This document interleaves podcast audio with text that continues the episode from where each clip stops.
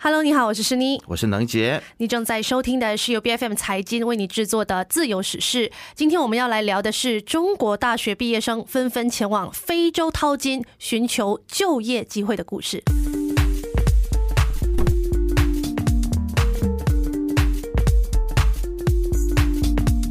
如果你一直来都有在关注中国的新闻的话呢，你可能就会注意到中国国家统计局发言人傅林辉在今年八月十五号的时候呢，他就对外宣布啊，说由于要对这个调查统计的工作呢进行健全的优化，所以从八月份开始呢，就不再发布中国青年的失业率了。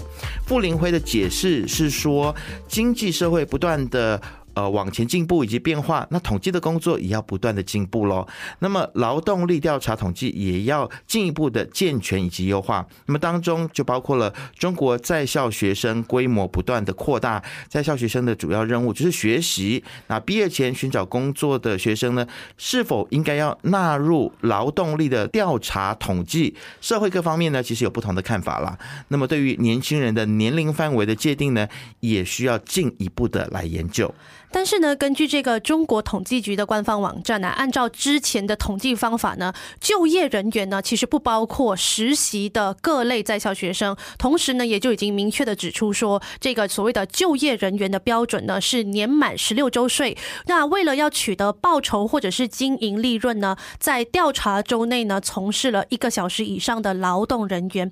那我觉得这个标准其实已经非常的明确了。到底在这个明确的标准上面还要？做出什么样的调整呢？其实并没有说明啊。那无论如何哈，我们还是来看一看早前发布的一些中国青年失业率的数据。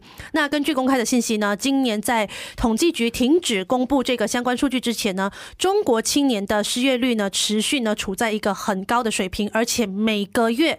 都在攀升，一月到六月呢的各月份分别是十七百分之十七点三、百分之十八点一、百分之十九点六、百分之二十点四、百分之二十点八以及百分之二十一点三。从四月开始呢，就已经超过了二零二二年七月的百分之十九点九，屡创二零一八年有统计以来的新高。那相比之下，美国二零二三年六月的青年失业率呢，只是百分之七点五，欧盟呢则是百分之十四点一。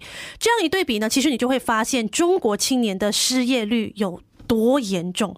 而在这样的情况之下呢，突然就宣布说：“哎，我们要停止公布这样的数据喽。”对我来说，其实就是中共政府每一次遇到社会问题的时候，他们就要封锁消息，试图要用这一种封闭的方式来稳定民心的一种惯用手段呢。就好像去年十二月的疫情期间，那北京就突然宣布说：“哎，我们要放弃动态清零这个标准了。”之后呢，染疫和死亡的人数就暴增。十二月底，中国卫健委呢就立刻宣布说，他要停止公布这个每日的染疫人数和死亡人数。但是大家都知道哈，你这样掩耳盗铃是不可能真的去解决这个社会问题的。是的，没错。而且其实还有中国的学者就认为说呢，原本公布的数据其实是被严重低估的。那北京大学经济学副教授张丹丹，他就发表了一篇的研究结果呢，认为中国青年的失业率其实是被严重低估的。那么，二零二三年三月份的这个青年失业率最高是上看百分之四十六点五，今年七月份呢，是一千两百万大学毕业生必须要投入劳动市场的时候。当时特别选在这个时候不公布青年失业率，就被大家认为说这个是情况进一步恶化的，就恶化了，不敢讲啦。对，是。但是傅林辉呢，他也是死鸭子嘴硬的说，大部分的应届毕业生呢，已经确定就业去向了，就业的形势呢，总体是稳定的，毕业生就业率也略高于去年的同期。但他的说法其实很难让人信服啊！我是不是没有办法相信了？你有办法吗？我也没有办法。那么，所以就有网民就调侃说：“哎呀，情况已经太严重了，所以只好。”眼不见为净喽，就就是听不到，当做没有发生啦。那众所周知呢，其实中国正在面临一个非常严重的经济复苏。那房地产、科技业和教育行业呢，也遭受了重创。北京当局呢，不公布这个城市青年失业率的数字呢，更加支持了这些观察人士认为，中国经济不是当局所宣称的这么向好，而是向坏，甚至是。越来越坏，投资、消费和进出口呢，几乎是全面熄火。法新社的分析呢，就列出几大的因素了，包括说中国的房地产大亨负债黑洞，一个一个都是所谓的天文数字。消费者没有信心，不肯消费，再加上全球的经济放缓，导致中国经济的前景。更加暗淡。中国年轻人呢，正在面临有史以来最艰难的毕业求职季。政府呢，不能够从大环境去改善，结构性的去解决问题，民间呢就无可奈何的要自己寻找出路。那或许你意想不到的事情就是呢，这些青年人的解决方法就是前往非洲就业，淘金。是，其实这样子的状况呢，并不是没有征兆的啊，它是有迹可循的。因为中非的经贸可以算得上是越来越频繁，有大批的中资企业呢是进驻了非洲多国，就必须要广纳人才，扩大事业版图，就让中国的应届毕业生在异国他乡找到了就业的一线生机。因为国内找不到嘛，所以就出国找。那虽然说呢，目前并没有针对中国青年前往非洲工作的人数还有分布数据的统计，但是。从媒体的报道，还有社交媒体上面，都会发现说，中国年轻人对外派非洲工作的兴趣是不断的在增加当中的。那么在微博上面呢，有一个年薪二十万，你会考虑外派非洲吗？的话题标签，在今年七月底是一度飙升到这个微博的热搜排行榜的第一名。相关的文章的阅读量也达到两亿，有将近三十万人呢参与互动，真的很多人感兴趣。是大家，因为你国内找不到工作。嘛，对不对？那尤其是这些的这些中企，他们到非洲可能还能够继续留在中企工作，那可能也比较容易。文化上不会有太大的差异。没错。那么在年轻人聚集的这个社交平台小红书，还有哔哩哔哩上面呢，还有一些博主拍摄的非洲工作的经历，吸引了上百万人去观看。在评论区，许多的留言都在询问说：“哎，究竟要怎么去非洲？如何选择公司？还有当地是否安全等等的问题。”没错，甚至还有人是这么形容的哈：你到非洲工作呢，不仅高薪，你还可以包吃包住、见世面，每年甚至还有一个月的年假呢，可以包来回机票。最重要的事情是高薪。还不内卷，简直就是就业天堂。可是当中的辛酸血泪呢？其实真的只有当局者才能够体会。因为呢，到非洲工作虽然真的能够有高薪，没有错啦，但实际上呢，却是对孤单。迷惘、进退两难等种种悲伤感受的一种补偿。那飘向非洲呢，可能是一种机会，但更多呢是一种无可奈何。而且呢，还有人在接受媒体报道的时候呢，就透露啊，现在有越来越多的中国人到非洲工作之后呢，内卷文化呢也已经复制到当地了。哪里有中国人，哪里就有内卷文化。而且呢，人在他乡，你住在员工宿舍里面，你睁开眼睛就要工作。那中国国内你尚且还可以九九六，在非洲你根本就是要零零七，而且还无处。不可逃啊！嗯，更可怕的是呢，以前的工作内容呢，可能就是所谓的拓展业务啊、翻译啊等等的这些文职行政类的工作。但是随着国内的情势越来越不好，他们的工作内容呢，甚至还要涵盖到运输啊、工程等等。那这些青年也只能苦笑说，这就是高薪的代价。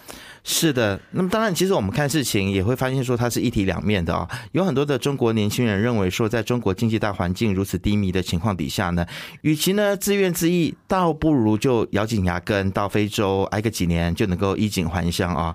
就像二十八岁的这个视频博主小钟 Johnny，他到这个非洲去工作五年之后呢，二零二三年初已经回到中国，然后在那个时候呢，他就直接刷卡九十五万人民币，在四川成都买下人生中的第一套房，让很。很多人都非常的羡慕啊。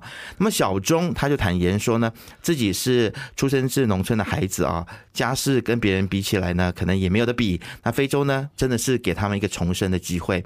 一般来说呢，在非洲的中国企业可以分成三类：第一类就是高科技的企业，第二类是做基建的国企，以及第三类是做贸易的民企啊。那么外派的薪资呢，分成两个部分，一个部分是正常的薪资，这个部分与中国同岗位的薪资区别其实不是很大，更。更可观的是海外补贴，通常是国家越危险，补贴就越高，这就是代价。没错，那么应届生在非洲的薪水呢，可以达到中国同岗位的两到三倍，再加上公司一般都是包吃包住的，那么当地又缺少消费还有娱乐，在非洲赚到的钱基本上都是可以存下来。但是抵达非洲之后，医疗卫生的条件还有人身安全，更是求职者要去面对的一些新的问题。嗯，我想我们前面提到的种种资讯呢，已经让你从不同的面向了解到中国青年飞漂求职的这个情况。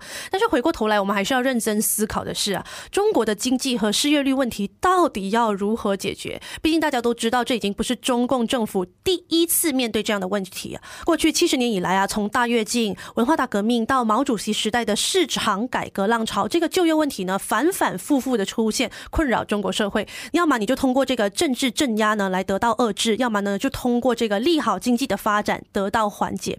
那约翰霍普金斯大学社会学的副教授呢，孔浩峰他就认为啊，如今中国呢再次走入这个死循环里面，政府不意外的呢，应该是会用这个压制的手段呢作为应对的方法，但是。这一次，中国共产党似乎已经没有政策牌可以打了，因为随着繁荣期的终结呢，中国摆脱经济困境的难度会越来越大。他观察呢，习近平领导的中国共产党呢，似乎有意将镇压作为应对经济放缓的主要政策手段。